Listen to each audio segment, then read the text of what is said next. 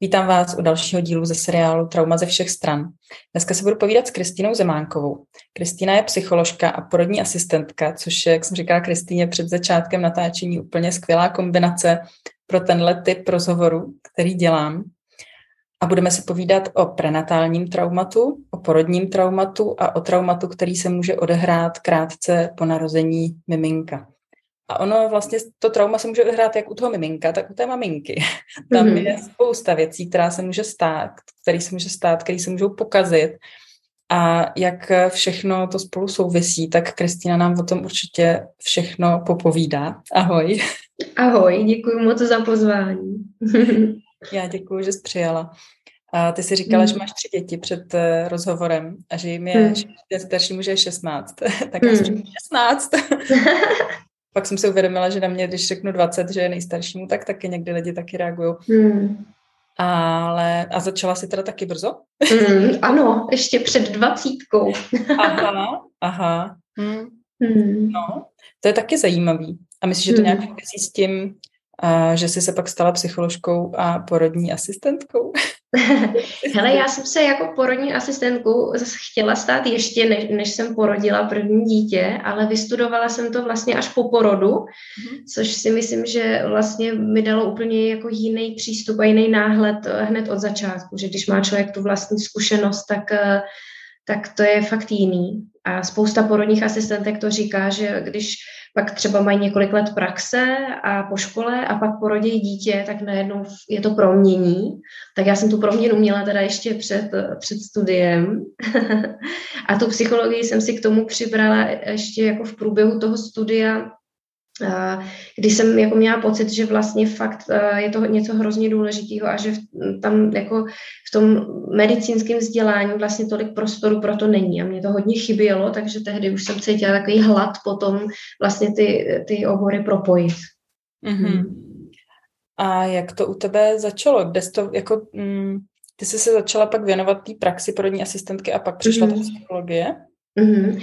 Jo, já jsem vlastně vystudovala obě ty školy nějakým způsobem zároveň, a, a, ale měla jsem to opravdu tak, že chci být ta porodní bába a vlastně ta psychologie byla takové jako doplnění k tomu, že jsem měla pocit, že když člověk chce pracovat s lidma, že se to hodí, jo, mít tu psychologii. A vlastně pak to tak nějak jako přirozeně vyplynulo, že se mi občas ozývaly ženy, nebo vlastně hodně často, které měly právě trauma ze svého předchozího porodu, protože to jsou ty ženy, které pak mají velkou motivaci najít si svojí.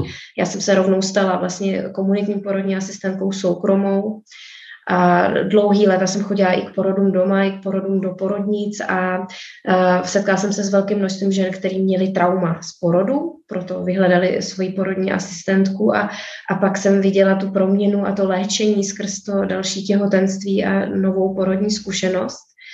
A taky se mi hodně ozývaly ženy, které třeba měly nějakou jakoby, psychiatrickou diagnózu nebo nějakým způsobem jako je přitahovalo to, že mám ty oba dva mm-hmm. obory.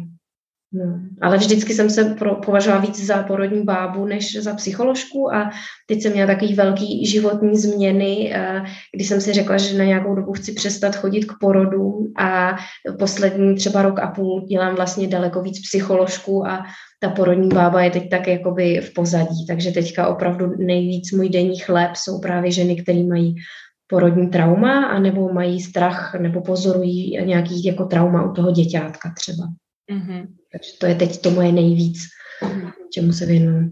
Hmm. Je to vždycky tak, že vždycky mají trauma, pokud jeden z nich, tak mají trauma oba? Nebo je to, může to být tak, že jako maminka má trauma a dítě nemá trauma, anebo dítě má trauma, maminka nemá trauma? Hmm.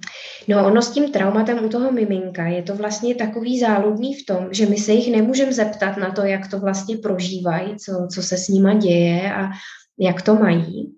Takže to jen jako nějakým způsobem tušíme vlastně z jejich chování. A to je ten tenký let, kdy je vlastně možný, že ty ženy, které sami mají trauma z porodu, tak vlastně pak mají v sobě i tu úzkost, jestli to trauma má i to děťátko. A pak to tam můžou vidět vlastně, jo, že takový to, že čeho se bojíme, to vidíme jako pod lupou, tady funguje velmi dobře, jo, takže někdy přijde žena a vlastně pláče nad tím, že teda její miminko mělo strašný příchod na svět a přitom drží v náručí děťátko, který je prostě růžovoučký, klidný, úplně usměvavý, úplně uvolněný a ne, nevidím na něm jakoby žádný známky toho, že, že by trpělo nějakým diskomfortem, přesto ta maminka eh, se tím může velmi trápit. Takže z toho mýho pozorování vyplývá, že jako to není nutné, aby jako měli vždycky trauma oba, mm-hmm. no, že, že ten zážitek je vlastně individuální, ale pokud ten porod je velmi náročný, tak eh, je dost pravděpodobný, že, že oba si nesou něco svýho z toho, s čím se pak budou někdy dál setkávat a přijdou třeba k nějakému léčení potom časem. A je ještě možný, že se to trauma u toho děťátka projeví až později? Že vlastně jako to nepoznáš hmm. do nějaký doby a pak teprve to poznáš a dokážeš jako rozklíčovat, i když je tomu dítěti, já nevím, dva roky, tři roky, pět, deset.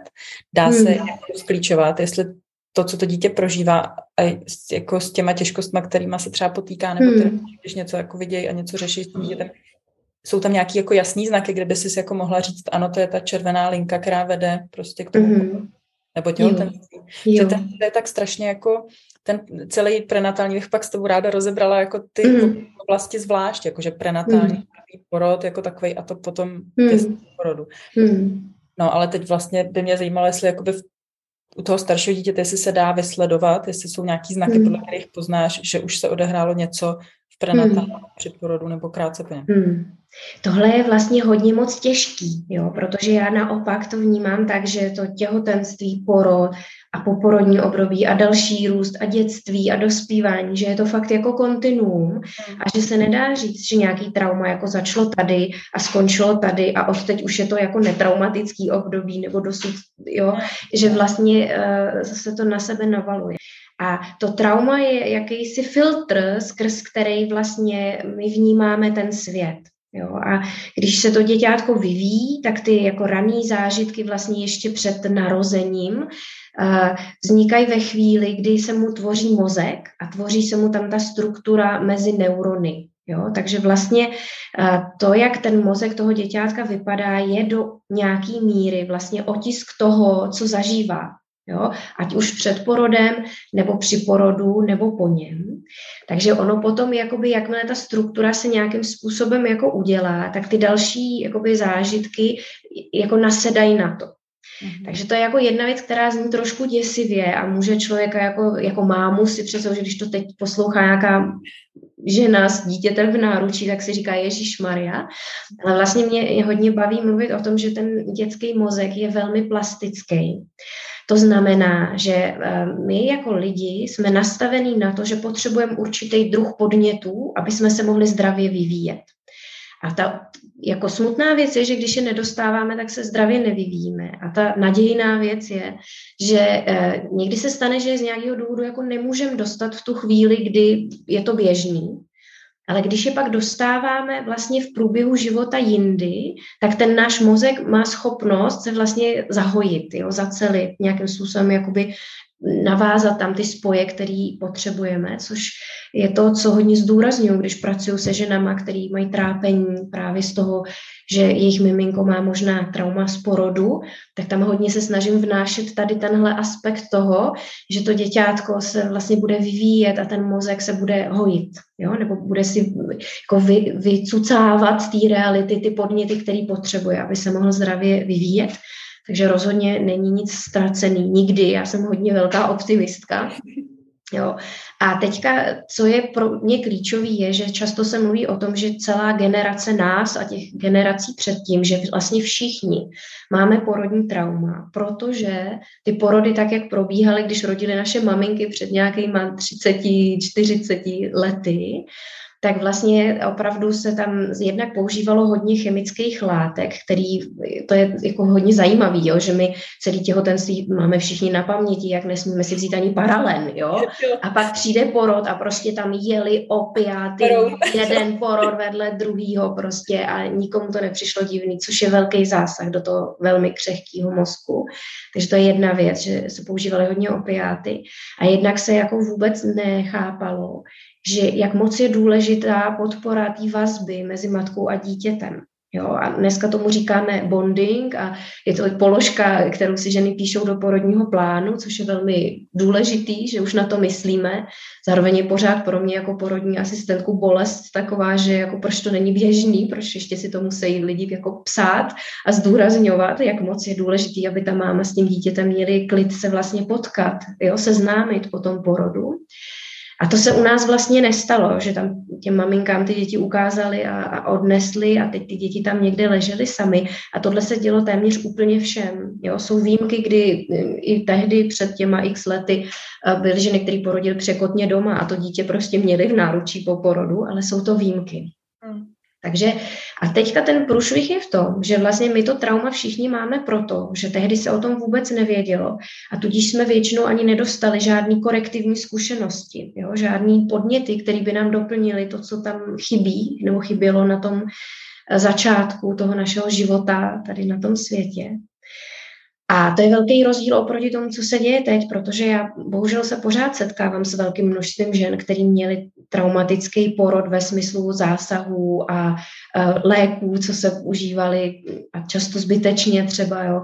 A uh, je pořád spousta žen, které jsou v těch prvních okamžicích od, od miminka oddělený, ale ten velký rozdíl je v tom, že oni už to vědí dneska, nebo hodně z nich to ví, jak moc ten kontakt je důležitý a vlastně uh, ještě mají možnost to dosytit nějakým způsobem. Takže mnoho těch žen, co přichází do ordinace a pláče, že jejich miminko má to porodní trauma a že mu svět nikdy nebude připadat bezpečný, protože někde četli, že ty první zážitky, co máme tady na tom světě, se nám prostě vrijou do mozku a takhle my budeme si myslet, že to je ten standard, jo, a že vlastně je velký rozdíl, jestli ten standard je něžná, lásky plná, hřejivá, náruč tý mámy, to bezpečí, ten hlas její, který známe, ta vůně, na kterou jsme celý těhotenství připravovaný skrz eh, plodovou vodu a tak dále.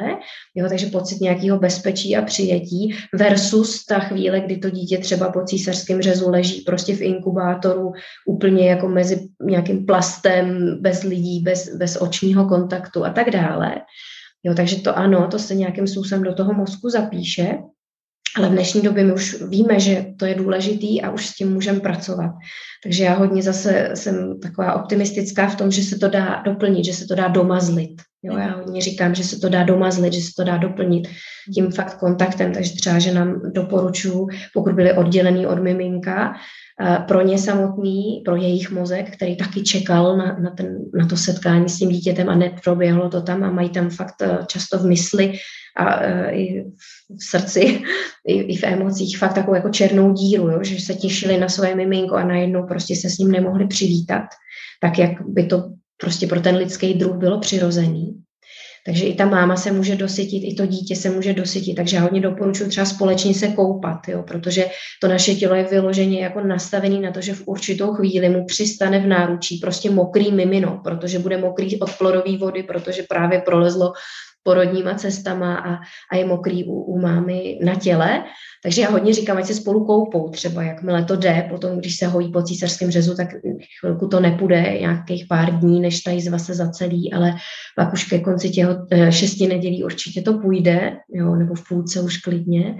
Takže doporučuji třeba tohle, že ten mozek fakt jako potřebuje ty konkrétní podněty a, může si je doplnit. Takže já pořád to trauma vnímám jako něco velmi vlastně takového, že to trošku žije svým životem, jo, a že, že je to takový jako proměnlivý a že to není něco, co řeknu tak a máme trauma a je konec. Mm-hmm. Úplně jsem, mám slzy ve očích teďka, jak jsem si, mám ty tři děti, že jo, a teď prostě první mm. rodili v porodnici a i když jsem si myslela, mm. že to vlastně byl fajn porod, tak nakonec jako mm. z dnešního pohledu vidím, co všechno tam bylo jako špatně a hmm. se narodila doma a tam to prostě, to, to úplně, jako hmm. úplně jiný samozřejmě a úplně mě to vehnalo právě slzy do očí. Jak jsem mluvila o, tý, eh, o tom, že ten mozek je plastický, on je plastický pak i jako v dospělosti do nějaký míry, jo. že, že právě hmm. pak se v dospělosti vlastně to nikdy není, jak si říkala, nikdy není pozdě, hmm. není jako ztracený ale samozřejmě méně než v tom dětství, takže asi hmm. dřív se začne s, nějakou, s nějakým hmm. léčením nebo Jak Dosycováním možná. Hmm. No, jako, jakoukoliv vlastně uh, jakoukoliv reakcí jako na to, uh, na to trauma, jakýmkoliv prostě jakoukoliv změnou hmm. tak tím líp, že jo. A ještě hmm. určitě se dostaneme k tomu, jako co s tím a hmm. co se tak jako dělá a co se jako dá dělat a tak, protože uh, věřím tomu zase, že spousta žen, který na nás kouká, má třeba ty děti už větší, jako byla hmm. by je prostě náhoda, když zrovna člověk má to miminečko malý a dostane se k nějakému takovému hmm. často se k němu dostaneme až jako kolikrát o mnoho let později, díky bohu za hmm. internet a za ty informace, hmm. které dneska jsou dostupné, jak se hmm. říká taky. A, hmm. Takhle určitě se dostaneme k tomu potom v staršímu věku. Ale já jsem se chtěla právě zeptat na to, co všechno se jako může stát v tom těhotenství. Mm-hmm. Všechno může být mm. špatně, co všechno jako ovlivňuje, to brát znám. Jako. No, je to takový těžký a já ještě jakoby vlastně uh, pracuji s te, eh, s takovým termínem retraumatizace. Jo? A vlastně vždycky je pro mě velmi těžký, když mi nějaká žena eh, líčí porod, třeba svůj, a teď se jako zaměřuje na, na něco a jak to jako líčí, tak já ale vidím, kolik toho jí vlastně uniká. A teď je to vel, velký téma, jestli jako jí to mám nějakým způsobem nabídnout, anebo vlastně se k tomu vůbec nevyjadřovat, protože ona to zatím nevidí třeba. A teď, jak jsi to řekla, co všechno se jako může pokazit, tak ve mně uh, trošku hrklo, že jsem si říká, kolika lidem teď vlastně jako uh, otevřeme uh, to, to pole těch jako toho, co všechno se vlastně mohlo pokazit, že je to jako velmi těžký jo, uh, poslouchat, takže skoro mám jako chudí říct, ať si k tomu uh, ženy nebo i muži, kteří to vidějí, uvařejí čaj s medem nebo nějaký kakao nebo něco, aby se trošku jako tak zabalili do nějaký jako deky a a, a protože to je i těžké mluvit o těchto věcech, takže vnímám tu potřebu, jako hned bych je opečovávala. Mm-hmm. Tak eh, jim dáme teďka prostor, abyste tady ten rozhovor. Chtěli se na to připravit po jo. všech stránkách. Jo. jo, je dobrý vědět, že je to teorie. Jo, a že to, co... Promiň, zase na druhou stranu mm, to zvědomění těch věcí je první krok k tomu, jako, jako když se budeme neustále vlastně stavět k těm stínům a k těm negativům jako zády, tak mm. oni tam budou pořád, to, neznam, to jako nezmizí. Mm. Takže prostě na, jak, nakonec jako vždycky vlastně musíš projít skrz to, že si to jako mm. ale, vlastně se na to podíváš. Jo, jo. A jsou taky lidi, kteří to za celý život neuvidějí a nějak ten život prožijou a a pak z ní odejdou a jako nepodívají se na to a, a je velmi uh, taková delikátní záležitost, jako kdy vlastně je ten dobrý čas to otevřít a na co všechno se podívat uh, zároveň, aby ten člověk třeba nebyl přehlcený, jo? protože když právě dochází k té retraumatizaci, k tomu, že jako se toho otevře prostě moc najednou nebo nějakým ne- nevhodným způsobem, tak to vlastně může tomu uzdravení bránit. Jo, že to není vyloženě tak, že jako jo a jedu a podívám se na všechno, proberu si celý těhotenství, porod, šesti nedělí, šu, všechno jako najednou, protože pak to může způsobit, že jsme jako zahlcený, což způsobí velký jako fyziologický pocit ohrožení a jakmile jsme v pocitu ohrožení, tak to fakt brání léčení. Takže takový jako první krok, když se pracuje s traumatem a léčí se trauma, tak je potřeba, aby člověk vlastně vůbec jenom dokázal jako naladit se na nějaký aspoň základní pocit bezpečí, že nejdřív se pracuje jakoby na pocitu bezpečí, jo, tak, eh, tak doufám, že tady nespůsobíme teda ně, nějak moc traumat. Můžeme doporučit, že je jako super teda mít nějakého terapeuta, mm-hmm. se tyhle ty věci dají postupně jako jedna po druhé. Hmm, jemně. Jako vždycky, když se pracuje s traumatem, je to potřeba dělat jako velmi jemně a citlivě a tak jako něžně. Mm-hmm. No. Tak jo. Tak, tak co teda se všechno může pokazit, tak teď jdem na to, jo. jo, tak, už eh, varovali, už prostě varovali. Tak varování, teď máme čistý svědomí a my můžeme jít na to. Tak, Mě to eh, zajímá, já to úplně čekám na to. to, co vyleze. Já se ráda mluvím, takže já si to můžu očkrtávat. Jo, hele, to je jako velká otázka, jak i je člověk jako nastavený nějak jako filozoficko-spirituálně, jo, protože teď je otázka, kdy to vlastně začíná, jo, jestli vlastně život začíná početím, nebo jestli začíná někdy ještě předtím, nebo jestli se ty duše nějakým způsobem vracejí, nebo odkud přicházejí a kam odcházejí a, a kdy vlastně přichází ta duše k tomu traumatu. Jo. A ještě další velká věc je, jestli si vybírá ta duše, že jo, že do toho, mm. já prostě tohle je mi fakt zatěžko, jako vůbec přijmout tady tu teorii, že prostě mm-hmm. nějaká duše si jako vybere, že se narodí miminko, který bude týraný a bude jako znásilňovaný mm. a bude prostě zavražděný, jako tohle je pro mě... Jo, jo. A já třeba na to vlastně nevěřím, jo, že mně přijde, že to je jako hodně moderní teďka přístup, jo, že se to někdy říká, jo, to miminko si to vybralo, jo, tenhle ten porod a tak dále. Používá na obhajobu strašně moc věcí. Já mám pocit, že tím se obhájit jako úplně všechno.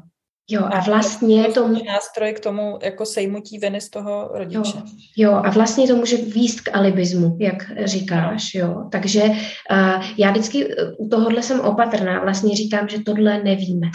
Jo, a že my nemusíme mít odpověď na každou otázku a prostě ji nemáme a tak je s tím dobrý pracovat. Mm. Takže nevíme, jestli si děti vybírají rodiče. Každopádně v nějakou chvíli se teda spojí vajíčko a spermie a už tenhle moment vlastně je hodně zajímavý, jo, protože když se třeba právě podíváme na velmi rozšířený v současné době umělý oplodnění, tak za mě už tohle může být jako moment, kdy vlastně může vznikat nějaký trauma. Jo?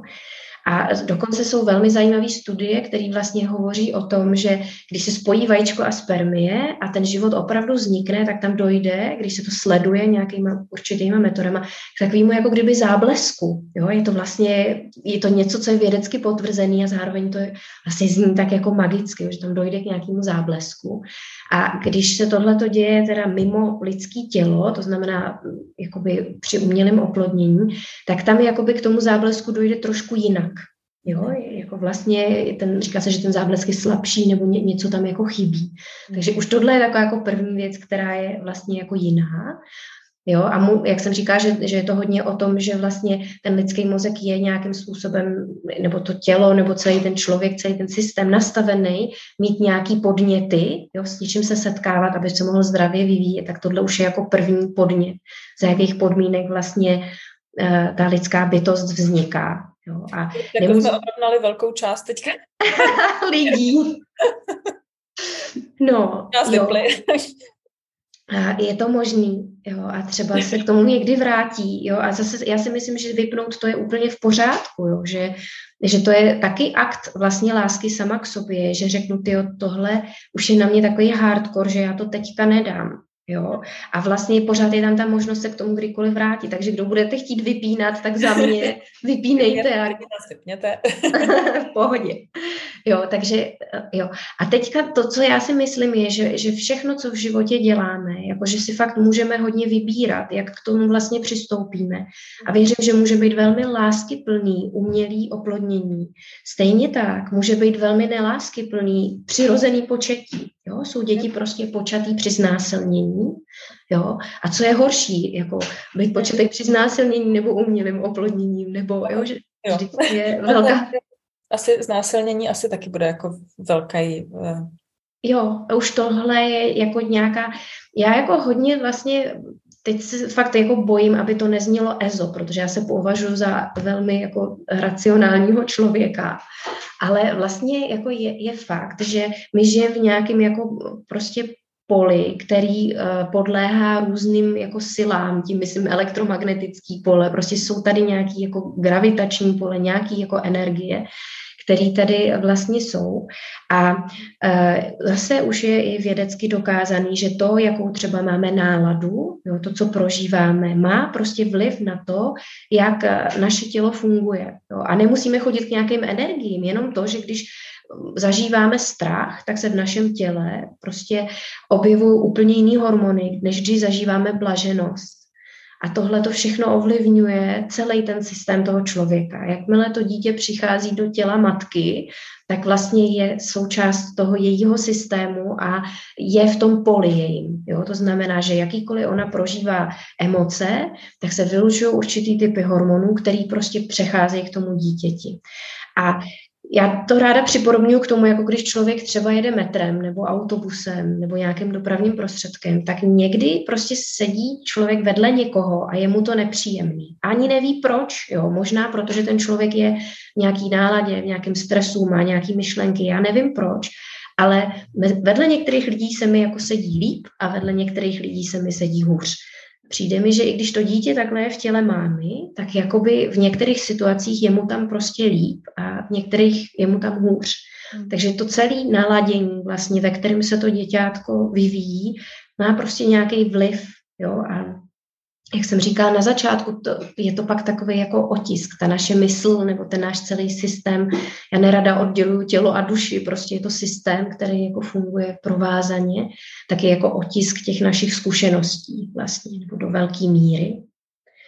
Jo, a teď je to jako strašně zajímavé, mě to hrozně baví, tak nechci se do toho úplně zaplítat do nějakých jako nepochopitelných detailů, jo, ale je velmi zajímavý, že zase v dnešní době věda se velmi intenzivně věnuje uh, genetice a epigenetice, tomu, že máme nějakou genetickou informaci, Jo, a jakým způsobem nás vlastně tahle genetická informace reálně ovlivňuje a přichází se na to, že, že ty geny jsou opravdu jenom jako recept, jo, ale to, jestli se opravdu z toho ta buchta upeče nebo ne, vlastně záleží na těch okolnostech, které v tom životě přijdou. Krásný přirovnání a přesně já jsem k tomuhle, mě to samozřejmě napadalo, jak jsi o tom mluvila. Hmm. Mám ráda zase jiný přirovnání, který jsem slyšela, že ty geny jsou jenom jako kulka ve zbrani, hmm. která tam může zůstat a nikomu nikdy neublížit, ale trauma hmm. je stiskne spoušť.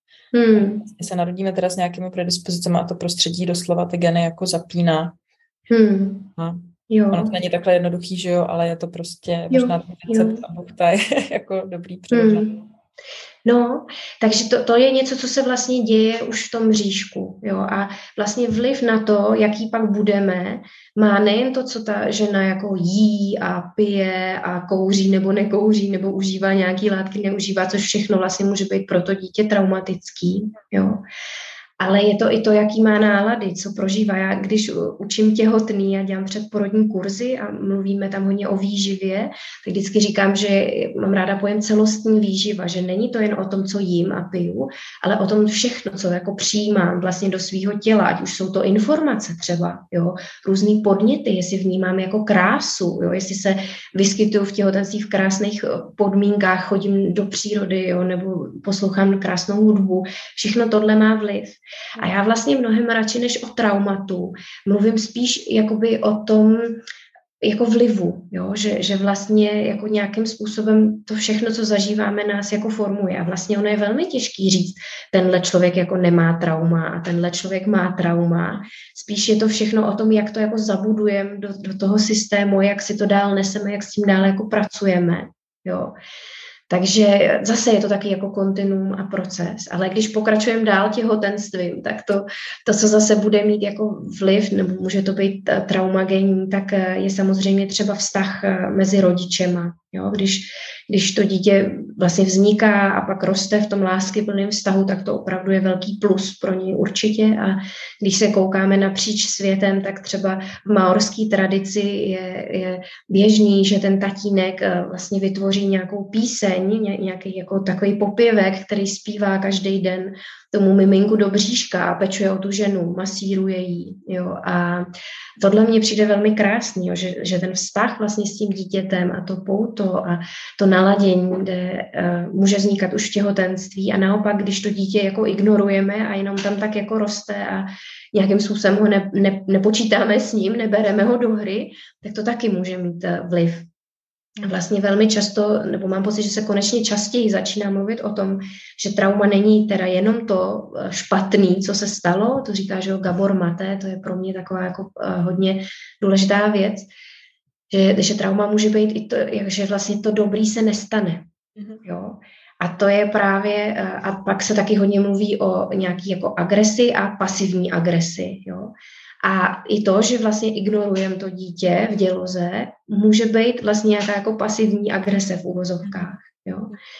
A No, takže jako i to je vlastně důležité, jestli ho vnímáme, jestli s ním počítáme, jestli na něj bereme nějakým způsobem ohled, jo? jestli vůbec jako vnímám to, že to moje dítě má nějaký svoje rytmy, jo? nějaký cykly, že se třeba víc projevuje v určitých situacích a jestli já na to dokážu zareagovat, jo? jestli když tam se hýbe jo, kopne mě třeba nějak, jestli já ho pohladím, jo, jdu do toho kontaktu, protože ono jde do kontaktu se mnou, jestli já na ten kontakt vlastně reaguju.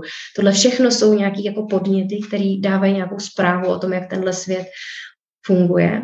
Jo. A, no a pak samozřejmě to takové věci jako třeba domácí násilí, jo, nebo nějaký už jako opravdu hodně závažný situace, kdy ta žena opravdu je ve velkém stresu, tak samozřejmě se přenáší na to miminko. Dokonce je i zase dokázaný, že to dítě má schopnost vlastně si na určitou chvíli jako pozastavit přívod krve pupečníkem, jo, že vlastně zatáhne bříško nějakým způsobem, Jo, to je zajímavé, to, to, eh, právě to souvisí s těma pak staršíma dětma, jo, že vlastně často, když jsou děti ve stresu, tak je bolí bříško, jo, nebo jako projevuje se to vlastně bolením bříška a už miminka v děloze, když vlastně ta maminka k ním posílá příliš mnoho stresových hormonů, který mu dělají zle tomu děťátku, tak on je schopný zatnout to bříško tak, aby tam vlastně tím pupečníkem šlo méně krve.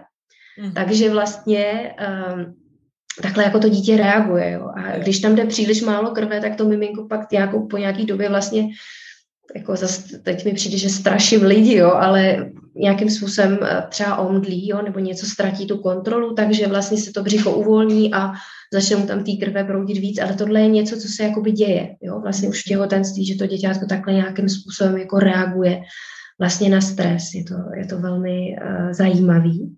Mm-hmm. A e, takže to jako všechno možné se děje už v těhotenství, už, jako už teď jsme toho řekli vlastně hrozně moc. A e, pak teda přichází ten porod, jo, což je zase, to bychom mohli mluvit velmi dlouhý hodiny o tom, ale eh, já bych se na to chtěla kouknout jako z toho pozitivního hlediska, jo, že to, co vlastně to dítě potřebuje zažít při porodu, co jsou ty správné podněty. Tak ještě když to řeknu o tom těhotenství, teda aby to bylo kompletní, tak v těhotenství to dítě ideálně potřebuje zažít jako přijetí a to, že se mu vytváří to místo na světě že na něj někdo vlastně reaguje, jo, že s ním někdo počítá. Tohle všechno už jakoby se může stát v těhotenství, nebo ideálně by se mohlo dít v těhotenství. A je to pro to dítě vlastně vyživující a dobrým způsobem to vlastně přispívá k jeho zdraví fyzickému i psychickému. Takže to těhotenství je hodně o přijetí a o tom reaguju na tebe, cítím tě, vím o tobě, počítám s tebou, těšíme se na tebe, máme tu pro tebe místo. A porod, tam je zase jako velký téma toho, že je to také jako první velký úkol, co to dítě má zvládnout. On ve skutečnosti není první, protože eh, je to zajímavý a zase abych nezaběhla do embryologie, která byla mým oblíbeným předmětem při studiích, tak vlastně v určitou fázi, když vznikne jako embryo nebo oplodní se vajíčko, tak ono je v takový tlustý jako šlubce, jo, by se dalo říct. A v nějakou fázi ono jako doputuje do dělohy a musí z té šlubky, je jsou vajíčka, se opravdu vylíhnout a pak se jako zanoří do té děložní sliznice. Takže to miminko už má za sebou jedno jako vylíhnutí, ten porod. Ono se líhne. To jsem nevěděla, to musím říct Astrid, ta bude nadšená, protože ona Aha. dělá už několik měsíců nic jiného, než že se furt líhne. Jo, ne? No. Rus, jednoskrus a furt se líhne. Jo.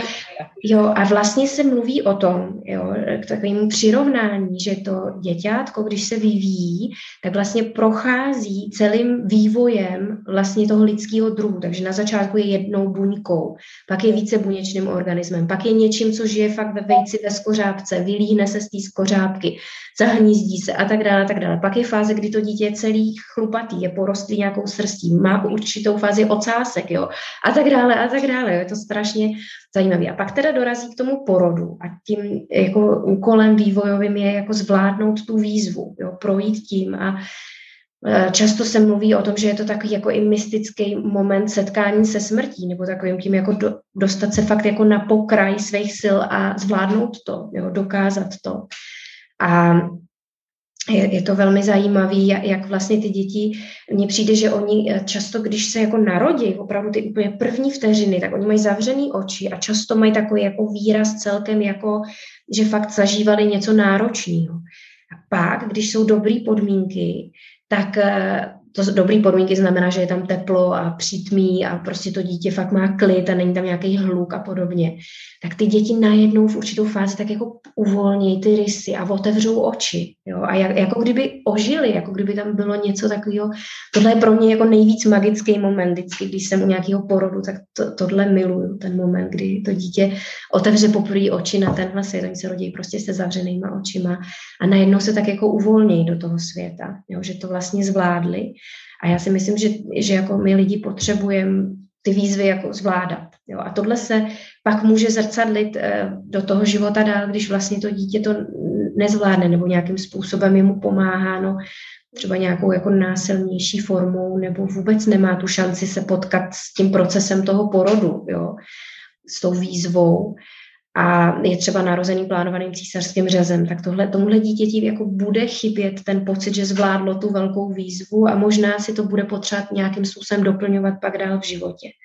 Ale já zase velmi věřím v to uzdravení a v to, že vlastně opravdu děti fakt mají naprosto přirozeně jako takový jako půd se prostě uzdravit, jako psychicky, jo, takže často hrajou různé hry na porod, jo, že prolejzají, že vždycky jako, eh, jo, člověk udělá nějaký otvor a to dítě má potřebu tam prolejzat, jo, nebo se líhnout od něj. Nebo, nebo se líhnout právě, no, to... Jo.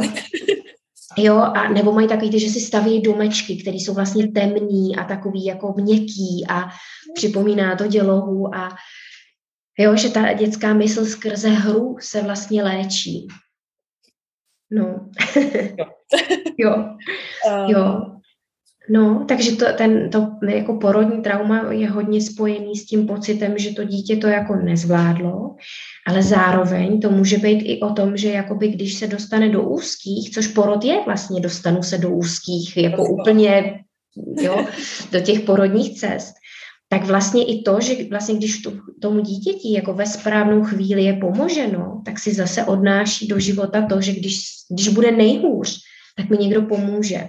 Jo? Takže to je vlastně, pak to nemusí vůbec být trauma, pak to naopak může být zase taková jako vývojově dobrá zkušenost, že sice toto děťátko jako nezvládlo úplně samo, ale vlastně odneslo si tu zkušenost, že když to nepůjde, že tam bude někdo, kdo mu pomůže.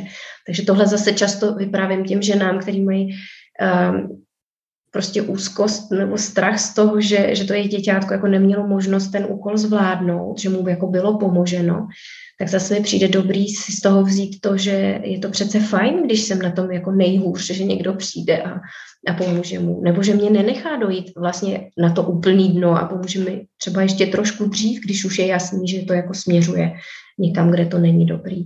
Jo, takže teď to je otázka, co vlastně je to trauma, jo, že, to, že já si myslím, že to ne, že není jako jeden dobrý způsob porodu, který když jako nezažijeme, tak je zlé.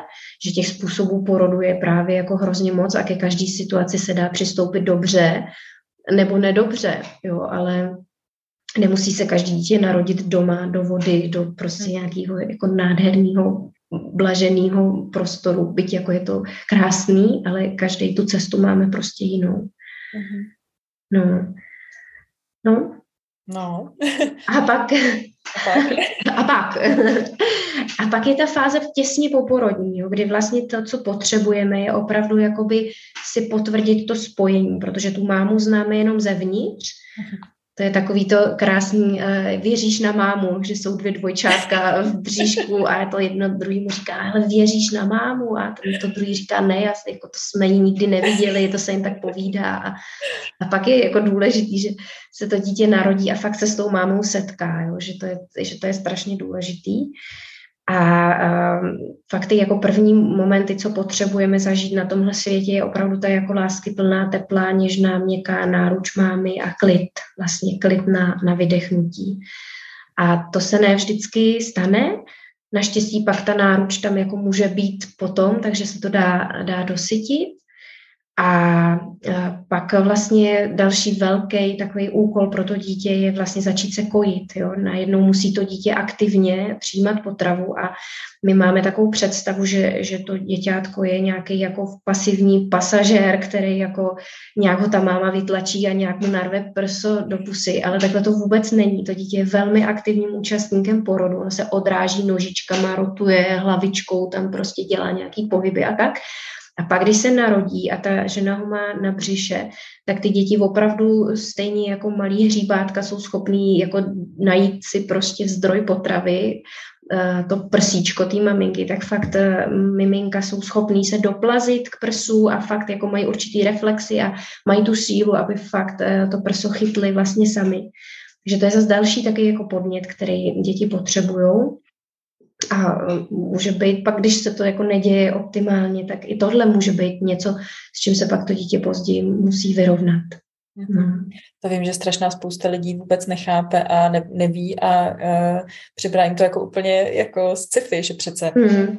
se přece nikam nedoplazí, jako blbost. Mm. Dítě se začne no. x měsíců, ne? Mm. Ale když pak vidíš, eh, když prožiješ ten jako opravdu přirozený porod a vidíš a dáš to miminko na to břicho a vidíš, jak mm. se tomu prsu, tak to je... je mm. Jo. jo, a to mi přijde, že jako do, do života toho dítěte fakt jako důležitý princip, že ono jako potřebuje zažívat úspěch. Jo. Ano, moc, moc. Jo, moc, vlastně to, jo, to, že to má jako, že má tu kompetenci vlastně, jo. A to, co je taková choroba dnešní doby, je, že my ty děti vlastně hrozně přepečováváme a hrozně jim bereme tu moc, jako rozhodovat o sobě a, a zažívat ten pocit, jako já to dokážu vlastně, já, já se jako umím postarat o, o něco, co potřebuju, jo. Takže to je něco, co vlastně je fajn těm dětem nesebrat hned po porodu, jo, nechat je dojít si, dojít si k prsu. A zároveň, když to prostě nejde, tak je super, když tam ta máma je a může to dítě podpořit, jo, nějakou přistrčit nějakým způsobem, jako to, ale důležité je, že zažije tu možnost vlastně um, to zkusit. Mm-hmm. No. Jak jsem mluvila o tom, že ta naše generace, vlastně všichni jsme se narodili teda v těch podmínkách, jaký jsme se narodili, ale ono mm. i bohužel jako většina těch dětí se fakt rodí mm. tím způsobem, že prostě teda ho porodí lékař, mm. porodí lékař mm. a, a, a přestřene se pupečník, dítě se odnese, vážit, mm. měřit, ne, prostě úplně. Já vždycky o tom mluvím, jako kdyby najednou nás dospělí lidi odnesli, jsme se probudili v nějaký mimozemský lodi někde, tam na nás mm. ty světla, byly tam nějaký panáci, který, o kterých bychom mm. netušili, kdo to je, co to je, nevěděli bychom, co se děje, jestli jako umíráme, jestli ještě někdy mm. uvidíme ty lidi, který teda máme rádi. Mm. Takže to, to dítě jako netuší, že jo, co se děje v tu chvíli no. a nemůže se bránit, to je přesně ta situace, bohužel, jako která vede k, je potenciálně velmi traumatizující, protože tam hmm. to nemá žádnou moc nad tím, co se děje hmm. a má strach. Jo, jo, no přesně tak, jo, že to dítě jako potřebuje zažít toto jedno konkrétní, jakoby, a to je to být u té mámy. Nebo třeba u táty, jo, když je to císařský řez a prostě ta žena nemůže to dítě mít u sebe. Ale i u císařského řezu je možný, aby ta máma vlastně měla to dítě hned na svém těle. Takže jako ono mm, vlastně jde téměř všechno, jenom je potřeba mít tu vůli, jo, ale pak jsou vždycky ještě nějaké jako jiné možnosti, že to dítě může být v kontaktu prostě s tátou, babičkou, někým, prostě být na, na těle někoho, ne, nebejt někde samo ve velkém prostoru a tak no. Hmm. Jo, pak další, když bychom pokračovali jako dál těma fázema, tak uh, si myslím, že jako velkým zdrojem traumatu je právě to, že, že, že jako přehlížíme ty schopnosti toho dítěte. A vlastně děti jsou schopní říkat nebo dávat najevo, že mají hlad, jo, že se jim chce čůrat, že potřebují vylučovat. Jo. Oni jsou schopní velmi dobře komunikovat, ale v naší společnosti my jsme úplně zapomněli těmhle signálům rozumět. Jo. Takže to je další věc, že to dítě se snaží s tím světem komunikovat a najednou jako ten svět tomu nerozumí. Jo, tak to je další věc. A další, co já považuji za vel, velký téma, je jako spánkový trénink, jo, nebo něco takového, co se děje často u velmi malých dětí, že jako my máme po, pocit, že je úplně v pořádku, že to dítě jako bude spát úplně v jiné místnosti, úplně samo a už je zase vědecky dokázaný, že, že to je jako největší riziko pro syndrom náhlého úmrtí, že to dítě je někde úplně bokem, protože ono jako reálně nemá proč, pro co žít, protože ono je odložený vlastně, jo, v té jako duši, mysli toho dítěte, ono je, my jsme fakt jako mozkem pralidí, jo, je potřeba si to jako no. přiznat, to, ta, to lidstvo, ta společnost se jako vyvinula hrozně rychle v té jako mentální oblasti, ale těma uh, Evoluce nestíhá. Budovejma. Evoluce nestíhá vlastně, jo. ten náš mozek jako eh, to potřebuje něco jiného a, a opravdu je v nás zapsaný obrovský, jako v dětech je zapsaný obrovský strach zůstat samo. Jo. Novorozenci prostě pro něj, když by před 200 tisíci lety zůstal novorozenec vedle v pokoji spinkat, tak by ho jako něco sežralo. Takže to dítě velmi dobře má v sobě jako to, že, že nesmí za žádnou cenu zůstat někde samo. Jo. A teď my si myslíme, že to dítě je zlobivý, jo, protože nechce spinkat samo a ono jenom jako vlastně bojuje o život. Takže to je další takový velký téma, jak moc je důležitý, aby to děťátko vlastně fakt jako, často se říká, že dítě jako vyrůstá 9 měsíců v těle matky a pak by mělo nejméně 9 dalších měsíců být na těle matky. Jo? Mm-hmm. Tak já si myslím, že to není přehnaný a možná i díl než 9 měsíců a že to fakt má jako, jako biologickou příčinu nebo jaký jako podklad, že to není nějaký pozor, ať ho nerozmazlíš, že je to opravdu jako biologický nastavení, že to dítě bojuje o život, když není někde v blízkosti rodičů, když ne, nespí s nima třeba. No, takže to, to jsem tak schrnula ty nejranější jako zážitky, co mně přijde, že, že můžou mít vliv na to, jak pak vlastně to dítě vnímá svět a sebe samo a jak vlastně, jaký je základ pro to, aby tvořilo vztahy, protože to první, s čím se setkává, to, to prostě vnímá jako takhle to tady funguje. Mhm. Jo? A pokud je to láskyplný a vřelý a kontaktní, tak to dítě se uvolní a bude se cítit v bezpečí a pokud to bude jiný, tak se mu budou vylučovat velké hladiny stresových hormonů a vlastně jenom být na světě bude pro něj velký stres, jenom být vlastně pak je velký stres. Jo, a tohle pak máme jako normu vlastně v hlavě. Takže spousta lidí z naší generace mají úzkostní, různý typy úzkostných stavů a poruch, protože prostě jsme nikdy nezažili ten pocit bezpečí. Který Ale jsme protože to mají všichni, tak, tak to bereme jako normální. No. no. Ano. Hmm. No a co teda se s těmahle všemi věcma dá dělat? Ty jsi říkala prostě doma zlit a vlastně nah, jakoby hmm. nahradit nebo hmm. Hmm dávat to, to, co vlastně to dítě, i, i třeba u těch dospělých lidí pak se často mm. mluví o takzvaném reparentingu, že hmm. co vlastně my jsme nedostali od těch našich rodičů a potřebovali jsme, tak hmm. my teď díky těm našim dětem, který vlastně to od nás hmm. vyžadují, protože to je, hmm. jak jsou tou přírodou navržený, že to vyžadovat a hmm. očekávat. A díky tomu my jim to můžeme jako vědomě dávat a zároveň to zkoušet dávat i sobě, protože jo, jo. jsme to nedostali. No, mně přijde, že vlastně eh, s tím, že nám přijdou do života naše vlastní děti, tak se nám opravdu jako hodně otevřou témata z dětství. Jo. A naše děti nás hodně trigrují právě v těch situacích, které máme nějakým způsobem nedosycený, neopečovaný z dětství. A tady je to právě zase těžký místo, že je jako hrozně těžký dávat něco, co jsem nikdy nedostala. Jo? A tady je to pak, to začne být zamotaný, protože my si někdy jako přesně řekneme, jo, že nechceme to generační trauma předávat dál, že chceme ty děti vychovávat kontaktně a lásky plně. Ale vlastně tím, že jsme to nikdy nedostali, tak to není jenom o tom rozhodnutí, jo? protože to rozhodnutí je první krok a bez toho rozhodnutí to nejde, ale vlastně samo o sobě to nestačí. Takže tam je hrozně důležitý, že my potřebujeme současně s tím, jak sytíme naše děti, vlastně sytit e, i sami sebe.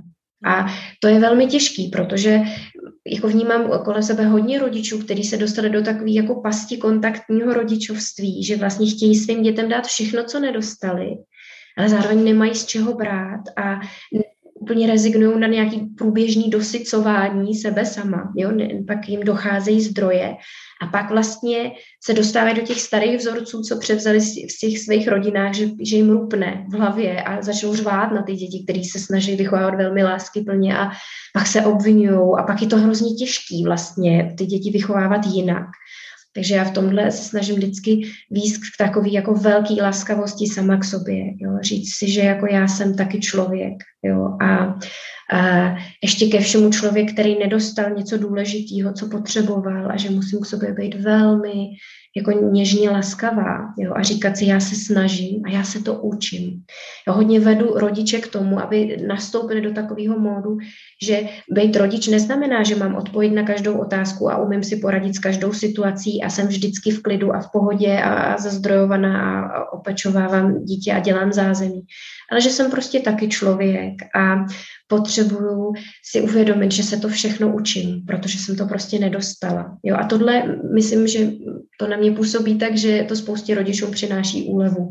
Vlastně si říct, jo, já se to učím a budu na sebe laskavá u toho učení, stejně jako chci být laskavá na své děti. Takže hodně vedu rodiče k tomu, aby vlastně tak laskaví a to vlastně respektující a přijímající jsou ke svým dětem, aby úplně stejně byli laskaví, respektující a milující sami k sobě, protože jinak tam nebude rovnováha, jinak to nebude fungovat. Jo, máma, která sama sebe v duchu peskuje za to, že není dost dobrá máma, jako vlastně ani nemůže být dost dobrá máma, protože tam furt je to peskování a ona by to nikdy neudělala svýmu dítěti, ale dělá to sama sobě. A pak je tam disharmonie, pak je tam disbalans. Jo, takže já si myslím, že to, ten velký krok k tomu léčení těch traumat je uvědomit si tady tu posloupnost, to, že my jsme to fakt nedostali a vlastně fakt postavit na první místo sebe a jakoby tu laskavost sama k sobě. A když jsme laskaví sami k sobě, tak už kolem sebe vytváříme takovou jako laskavou atmosféru, ve které se bude dobře vyrůstat těm našim dětem. Takže mi přijde, že je to takhle jako hodně propojený. Mm-hmm. No, ale je to sakra těžký. Jako. No sakra jo. Právě protože máme v sobě pořád ten hlas těch našich rodičů, musí, mm-hmm. který je na nás tvrdý, že my jsme na sebe tvrdí hrozně, mm-hmm. tvrdý jako na ostatní. Jo, jo, ale právě jako to, to, jak najednou přistupujeme k těm našim dětem, pro nás může být velká inspirace. A vlastně je ono je to trošku i takový jako princip opravdu jako léčení v tom, že my když jako jsme přítomní léčení, tak samo o sobě je to léčivý. Když jsme přítomní procesu, který je krásný a harmonický, tak nás to jako taky harmonizuje, jo, taky to, to léčí. Takže opravdu skrz naše děti jako to nemá být ten hlavní cíl, jo, to je jako vedlejší produkt. My se opravdu jako léčíme, protože se setkáváme vlastně s těma tématama z dětství. Hmm. A někdy jenom stačí to, že si to jako uvědomujeme, jo, že, že to víme. To už, už tohle je velký rozdíl oproti našim rodičům, který často to nevnímali vůbec, to nebrali jako něco důležitého, nějakou laskavost. Hmm, hmm. Hmm. Říká se, že když eh, třeba, já nevím, do sedmi let, jako když má dítě, když rodič jako řeší dítě, jako že dítě něco, hmm. cokoliv hmm. špatně, nebo já nevím, něco se děje s dítětem hmm. a přijdeš jako k psychologovi nebo k psycholožce, takže se vůbec neřeší to dítě, ale hmm. řeší rodič a rodiče a vůbec... Jo, tak to taky nemám ráda. to, to nemám ráda. Vlastně uh, jenom to... Jo, jo, jo. Hele, No. Já to nemám ráda, stejně jako nemám ráda to, když se říká, že si děti vybírají svoje rodiče, protože to nevíme. Jo. A e, často to, to jako padá jako fakt takový břemeno a vina na tu matku, jo, že se říká, jako ne, neřešme dítě, řešme matku. Mm-hmm. Jo, ale tohle je zase tak těžký, jako fakt je to břemeno pro tu mámu. Jako, já mám kolem sebe spoustu klientek, který fakt mají jako totální přetížení z toho, že jejich dítě se chová nějaký, nebo projevuje nějakým způsobem a oni si to šíleně kladou za vinu. Jo. Mhm. A já mám potřebu to jako hodně odlehčovat tohleto, že ta matka je nesmírně důležitá, jo.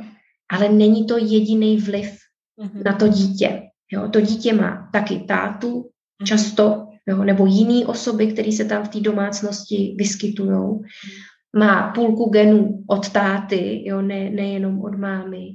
A těch vlivů, který prostě na něj jsou, jsou spousta. A já se občas setkávám s takovou zase myšlenkou, že když se to dítě narodí, že je teda nepopsaný list papíru a že, že každé dítě se rodí dobré a vlastně ho kazí ta společnost a ty rodiče a jejich problémy a tak. A já si tohle taky úplně nemyslím, jo? že mně přijde, že opravdu mm, máme určitou jako, nějaký jako charakter, temperament, nějakou jako povahu a to je daný například typem nervové soustavy. Jo? A nemusí to vůbec být jako vina té matky. Jo? Mhm. Takže když je nějaký dítě jakoby divočejší nebo nějakým způsobem jako neudrží pozornost takovým způsobem, jak eh, prostě si představujeme, nebo já nevím, něco takového, tak to jako vůbec nemusí být jako vina té mámy a jako, že bychom řekli, že nebudeme pracovat s tím dítětem a budeme pracovat s tou matkou jenom, Jo, ale já zase to vnímám, že je to jako velmi komplexní záležitost a že prostě určitý typy dětí potřebují určitý jakoby zacházení, jo, že když ta máma má třeba tři děti nebo pět dětí nebo dvě děti, to je jedno, tak si většinou všimne toho, že ty děti jsou každý trošku jiný. Jo, že, že to není jenom o tom, že ta máma je jako nějaká, ona teda taky je trochu jiný člověk, když měla první dítě no a když měla další dítě a, a tak dále, takže ono všechno se to vlastně, jako, právě je to tak jako provázaný a, a tak, ale prostě mi přijde, že není fér, Hmm. A není to realistický si myslet, že jako do sedmi let za, za všechny problémy a projevy dítěte může matka jo, ne, nebo rodiče. No, spíš jsem myslela, že se, jako, že se jako léčí ty rodiče vlastně, což ale trošku mm. si jako řekla, že vlastně prvotní mm. je jako pracovat sama ze sebou nebo být laskavý mm. sama, abych byla schopná vůbec jako uh, být laskavá k dítěti. Jo, jo. Já si myslím, že je potřeba, jako, nebo že je optimální, když to jde ruku v ruce, jo? že když to děťátko má potíže, tak vlastně je velmi dobrý pracovat s tou maminkou nebo ideálně s celým tím rodinným systémem, to znamená třeba i s tátou a sourozencema, pokud tam jsou. A zároveň pracovat i s tím konkrétním jedním dítětem. Jo, že taky oni jsou potíže a potíže, že jo? Jo, taky v dnešní době to je přesně to, že, že něco, co je normální, si považujeme za normální a ve skutečnosti to no. normální není a něco považujeme za potíže a ve skutečnosti to je naopak jako to no. přirozený, jo. Hmm, hmm. Že vlastně někdy má jako ta rodina pocit, že s dítětem je něco v nepořádku, ale potíž hmm. je ne v tom dítěti, ale v tom očekávání té rodiny. Například, to jako tak může být. Hmm. No, to tak může být. A pak je potřeba pracovat na tom, aby jim vlastně spolu bylo dobře, jo? aby se nějakým způsobem potkali, aby si porozuměli líp, aby jako, nebo té situace, aby porozuměli. Hmm. No. A co teda se vlastně, když se vrátím zpátky ještě k té otázce, co se vlastně dá dělat, jako s těma, hmm. je asi těžko odpověditelný takhle jako obecně, hmm. že tam prostě je něco, co...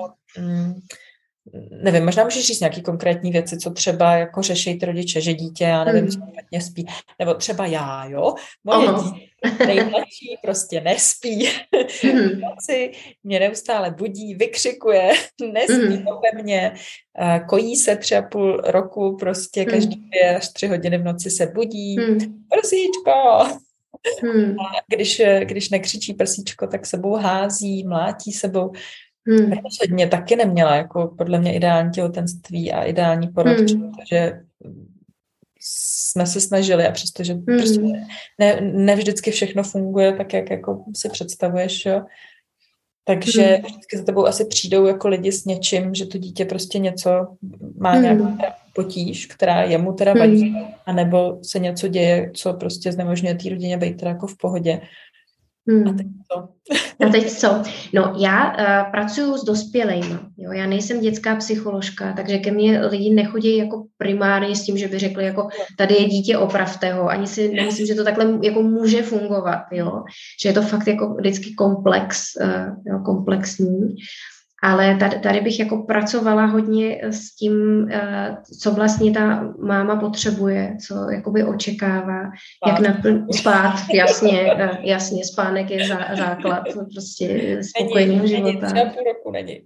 No, to je, tohle je strašně těžký, jo. A pak je to hodně jako o balancování těch potřeb, jo, protože někdy ženy opravdu dojdou do toho, že chtějí tomu dítěti dát všechno, ale pak už to jako v určitou chvíli je jako na úkor jich samotných. Jo. Takže já jako hodně ráda říkám větu, že potřeby rodičů jsou stejně důležitý jako potřeby dětí. Jo? Že to nemůže dlouhodobě být tak, že je to jeden na úkor druhýho, ale je potřeba hledat ten balans. No jasně, ale to dítě není vývojově schopný ty své hmm. jako odložit. Že? Nevysvětlíš hmm. dítěti, že podívej se, já se, není toho schopný, jako toho pochopení. Hmm. Podívej, jsem unavená a fakt potřebuji spát. Jako. Hmm. Nevysvětlíš. Takže jako jediný, co můžeš v tu chvíli dělat, je nadřadit teda ty svoje potřeby potřebám toho dítěte, jako v určitě. Hmm. Hmm. Vlastně nevím, no. Hmm. No, je to jako zapeklitá otázka a já úplně jako se v rámci tohohle formátu nechci moc pouštět do, do nějakého jako konkrétního poradenství nebo terapie, protože to by to ani nemůžeme teď stihnout v tom. No, jasně. To ani bych se nechtěla. Ani jo, jo. jo, takže je, jako je pro mě trošku těžký na to nějak jako zareagovat, aby, aby vlastně z toho něco kloudního lezlo. Promiň, co tě zavedla slepý uličky. Ne, no. tak obecně právě teda jako, jo. co se s tím dá dělat, no. Hmm. Hmm. Nebo takhle, ty pracuješ vlastně i s rodičima, který, nebo s maminkama typicky, který mají hmm. Eh, vlastní trauma teda z toho hmm. Jo, to je moje gro mý práce vlastně pracovat s těma ženama a přeneseně je to někdy o tom, že, že mi přijde, že ty děti se projevují nějakým způsobem, že to značí vlastně trauma a pak třeba hmm. pracujeme jako s oběma. A to, to, co mně přijde hodně důležitý, je fakt jakoby nerozdělovat to tělo a duši. Jo? Že my někdy jako hodně se soustředíme na, na to, jakože psychický trauma a práci s ním. A často ten diskomfort u toho dítěte, který se projevuje nějakým jako chováním, který se nám nelíbí, nemusí být jenom z nějakých jako psychických pohnutek, ale může to být opravdu něco fyzického, jo? že uh, existuje třeba nějaký KIS syndrom, jo? což je určitá záležitost po porodu, kdy, kdy se velmi jako um, takovým ne, ne něžným způsobem vlastně to děťátko tahá ven a dělá se to téměř všude uh, při porodu v porodnicích. A ty děti opravdu můžou z toho porodu mít třeba zlomenou klíční kost nebo uh, třeba natržený nějaký jako svaly nebo nervy jo, nebo něco takového. A můžou opravdu zažívat nějakou jako reálnou fyzickou bolest.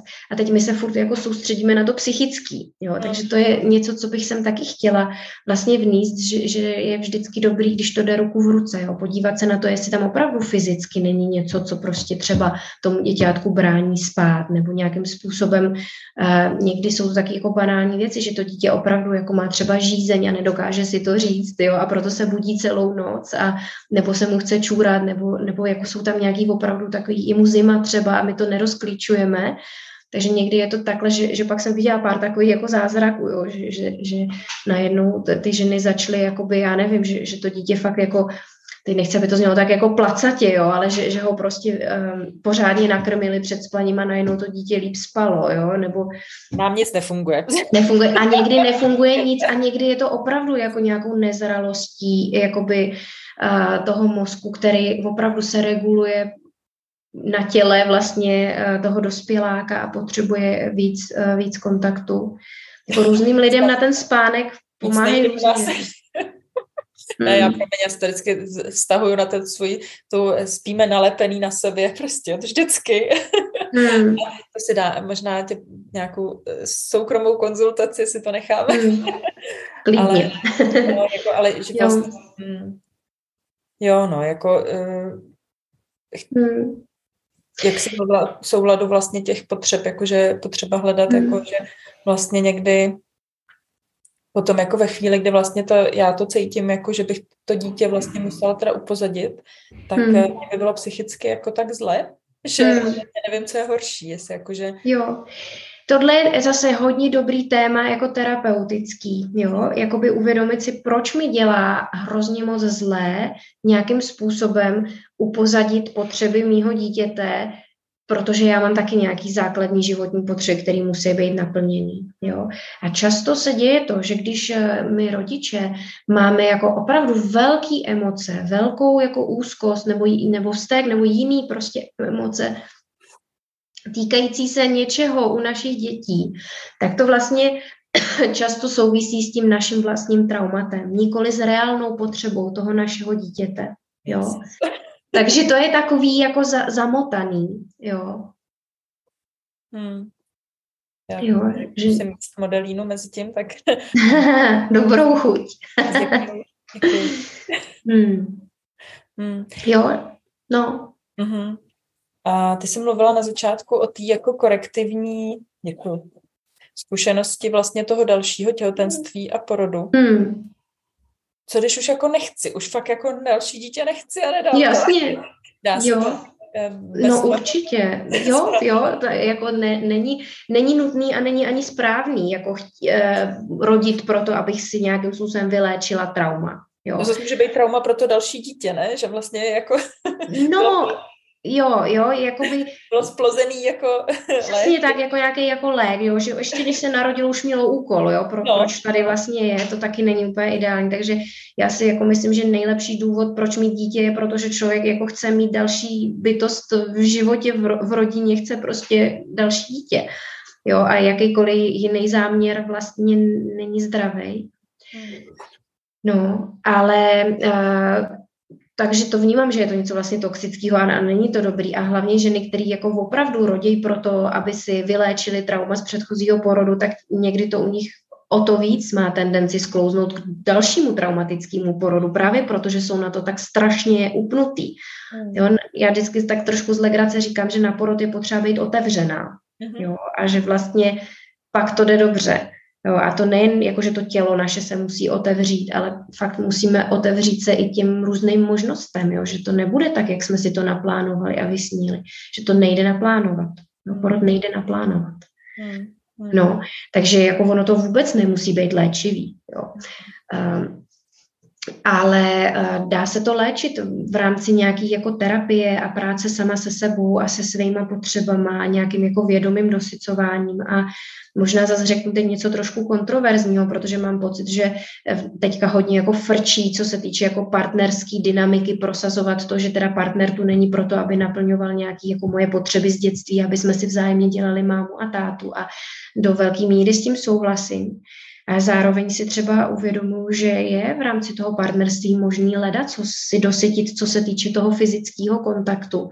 Že opravdu, jako když ty uh, partneři do, do toho jdou velmi jako vědomně a s nějakým souhlasem, uh, tak můžou dělat různé techniky, které fakt jako dosycují porodní trauma. Uh, právě to naše, co jsme my získali při našem porodu. Jo? To znamená, že já můžu s tím partnerem fakt jako prostě nahatá obejmout a jenom fakt jako ležet a fakt jako vědět, jo, děláme to s tím záměrem, že prostě potřebujeme cítit to fyzické teplo, to, tu kůži, jako opravdu jenom obejmutí a kůže na kůži je, je něco, co nám vlastně strašlivě chybí a může to být velmi léčivý, když to jako takhle vědomně dosytíme.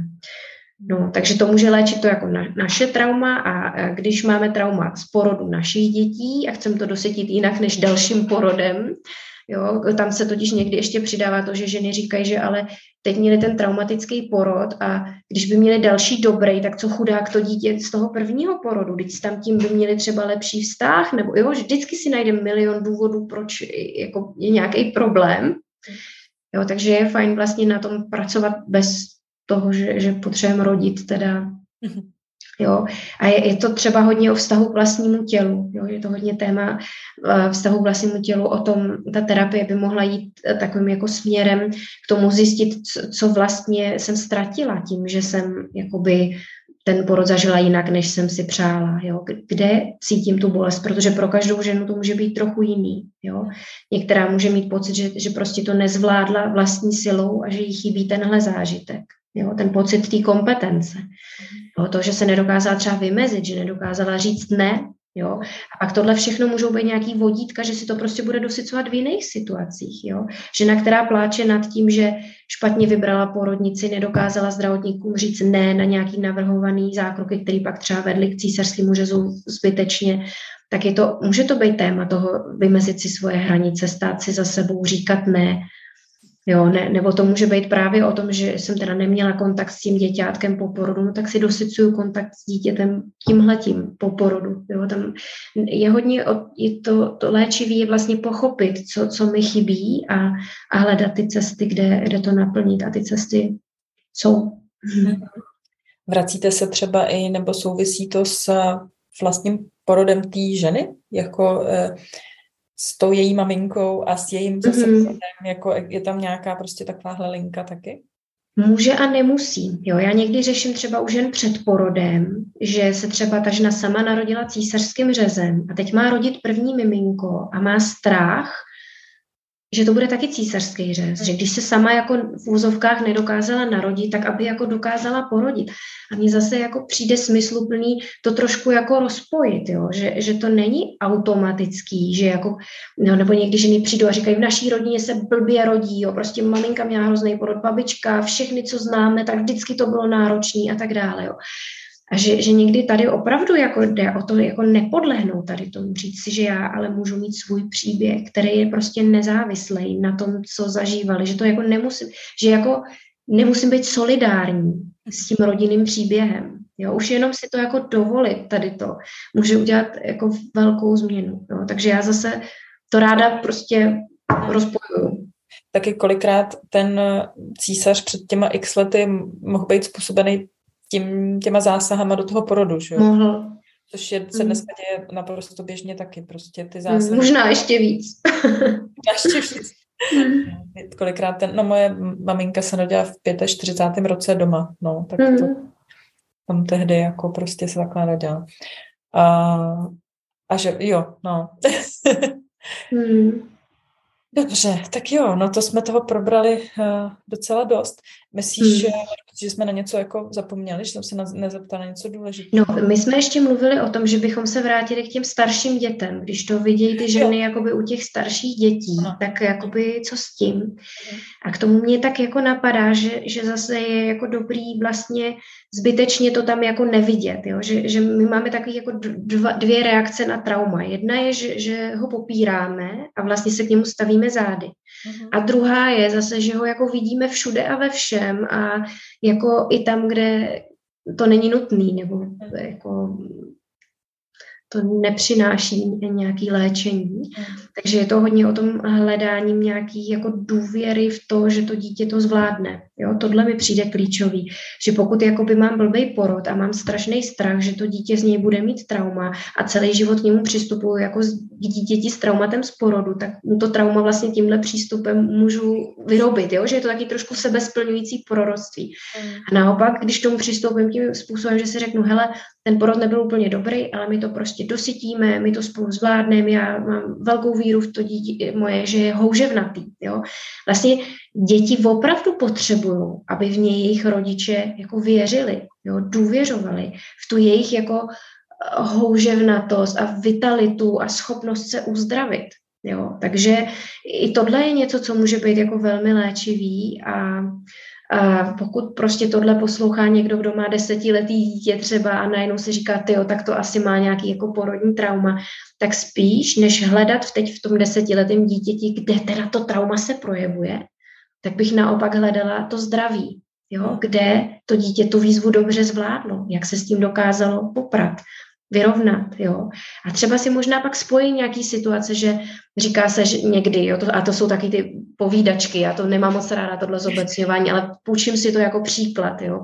Že někdy se říká, že děti, které se narodili vyvolávaným porodem, Hmm. Jo, takže pak celý život se jim jako nechce do věcí a na všechno potřebuje jako víc času. A jako kdyby si chtěli doplnit to, že někdo do toho života jako narval dřív, než jako chtěli a teď, že si to jako dosycujou, jo. Tak někdy je to třeba o tom, že jako tohle si uvědomuju a budu k tomu dítěti v tomhle tolerantnější, jo, že si řeknu, jo, on prostě potřebuje svůj čas. Tohle je dítě, který potřebuje svůj čas, tak já mu ho dám. A vlastně mi to může pomáhat v tom mateřství, že si řeknu, jo, to může tady s tímhle souviset a takhle to jakoby k tomu přistoupíme. Mm-hmm. No. Někdy taky my očekáváme jako rodiče, chtěli bychom jako rychle vidět nějaký výsledek, nějaký mm-hmm. změny chování k tomu dítěti. Mm.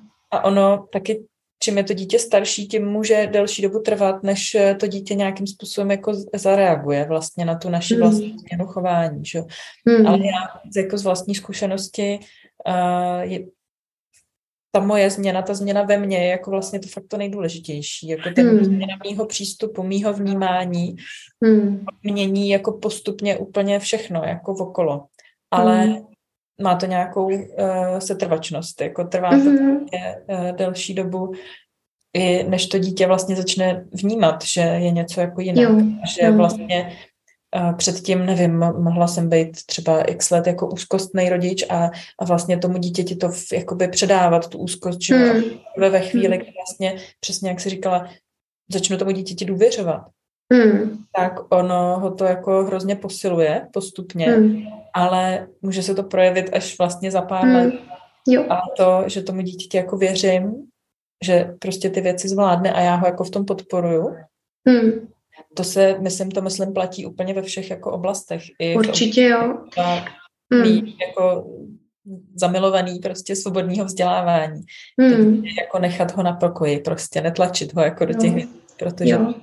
protože mu věřím, že to dobře dopadne, že bude všechno dobrý prostě a ono je. Jo. Jo, no mně přijde k tomuhle ještě důležitý vlastně rozlišit takový jako dva stavy, jo.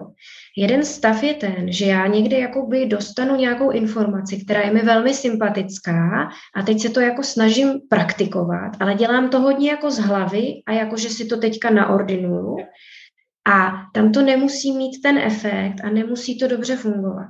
Mhm. A to, co je důležité, je vlastně opravdu jako dostat to do, z té hlavy opravdu do toho prožitku, do toho, že ne, že jako vím, že bych měla dítěti víc důvěřovat, takže ho jako víc pouštím s kámošema ven, třeba když je mu 10-12, jo, a, ale sedím celou dobu doma a říkám si, ne, musím mu důvěřovat, kolik je hodin, kdy už přijde, ale ta důvěra je důležitá, ale vlastně ta důvěra tam není, já to jako hraju, jo. A pak je druhý stav a to je ten, kdy opravdu já jako se uvolním do té důvěry, já ji jako prožiju, já ji jako pocejtím. A tady je zase potřeba být na sebe laskavá. A já věřím tomu, že i tohle je něco, co se učíme. To je zase ten, jo, že je dobrý mít ten program v hlavě, já se to učím. A možná, když poprvé pustím dítě jako někam, kam jsem ho dřív nepouštila, budu se mu snažit dát důvěru, tak vlastně vůbec tu důvěru cítit nebudu. A můžu si to jenom říct jako, ty brďo, tak já jsem to chtěla takhle zkusit a teď je mi z toho takhle úzko. A můžu se tomu třeba zasmát a říct si jako, ty jo, ty programy jsou fakt jako silný, jo, a jít s takovou jako las laskavostí k sobě a pak si třeba říct jako a příště to můžu zkusit zase, jo, a, a bude to, to trochu lepší, jo, že je to nějaký jako proces, že to není jako hned, teď se to dozvím a teď to začnu dělat dobře. Jo, že to je trošku, já vždycky to těm svým klientkám vysvětluju tak, že jako ať jsou na sebe laskaví, že já když si jako přečtu, jak se operuje kýla, tak můžu tomu jako porozumět, jo, technicky tady se to rozřízne, něco zašije takhle, ale dokud to fakt nezačnu dělat, jo, tak to jako nebudu umět. Jo? A něco vědět a něco umět jsou jako dvě různé věci. A i když si přečtu, jak se operuje kýla, a i když to budu poprvé dělat, tak to teda asi bude dost hrozný a bude to muset někdo mě nějak jako výst a třeba mě nechá jenom nakonec zašít kůži, ale celou tu operaci udělá ten člověk a, a pak budu to dělat jako přebírat jako víc a víc té kompetence a pak už to budu dělat po 20. a po stý a po dvoustý a najednou to už budu umět, jo. A že tohle je hrozně důležitý, že s tou výchovou, pokud jsem deset let něco dělá nějak, tak já taky jako za dva dny to nebudu umět jinak a potřebuju jako vytrvat a dát si tu laskavost k sobě a být se sebou trpělivá, že se to prostě učím. Jo? A čím víc to je jako zvnitřněný u mě, tím víc to pak bude jako opravdu reálně na to dítě působit. Jo, to si řekla strašně krásně a naprosto s tím souhlasím a z vlastní zkušenosti to potvrzuju. Krása. hmm. jo, já ti moc děkuju za krásný rozhovor, mě to moc bavilo. Mě taky. Jsem načerpala spoustu nových informací, doufám, že naše hmm. diváci a diváci taky. A doufám, že se ještě někdy potkáme u něčeho dalšího, protože určitě mi zase vyskočí, vždycky udělám nějaký rozhovor a pak za pár měsíců si řeknu, ty brďo, ale ještě vlastně by bylo spousta toho, co hmm. mělo probrat, tak pak uděláme další díl a další díl. Mm, moc ráda. tak třeba se ještě někdy potkáme. A uh, ještě, um, jak tě najdou lidi, když by tě chtěli najít? mm-hmm, jo, tak já mám uh, web strom-života.net a i stejně jsem na Instagramu strom pod držítko života a jsem na Facebooku jako eh, Kristýna Zemánková, porodní asistentka a psycholožka, takže spousta možností, kde, kde mě najít. A eh, jako psycholožka mám poradnu v A-centru v Praze v Karlíně, takže když si najdou A-centrum, tak tam je třeba možný se i ke mně objednat osobně, nebo pracuji i online. Dělám konzultace po celém světě. tak já ti moc děkuju. A pro vás, pro ostatní, pokud se vám to video líbilo, pokud ten rozhovor vám dával smysl, tak budu ráda, když budete sdílet. Budu ráda, když mě podpoříte, abych dál mohla tyhle videa natáčet, protože eh, celý ten obsah YouTube kanálu je pro vás zadarmo. Takže když půjdete na můj web děti jsou taky lidi.cz na sekci podpořit, tak tam se dozvíte, jakým způsobem to je možný. A pokud vás zajímá svobodné vzdělávání, tak si pustíte film Svobodné děti, který už co nevidět uvolníme i k online shlednutí, tak možná až tenhle rozhovor vydáme, takže už bude i online. A Kristýno, moc ti děkuju. Moc děkuju za pozvání, moc mě to bavilo a mám z toho radost. Děkuju, mě mm. taky. Měj se krásně. Ahoj. Ahoj.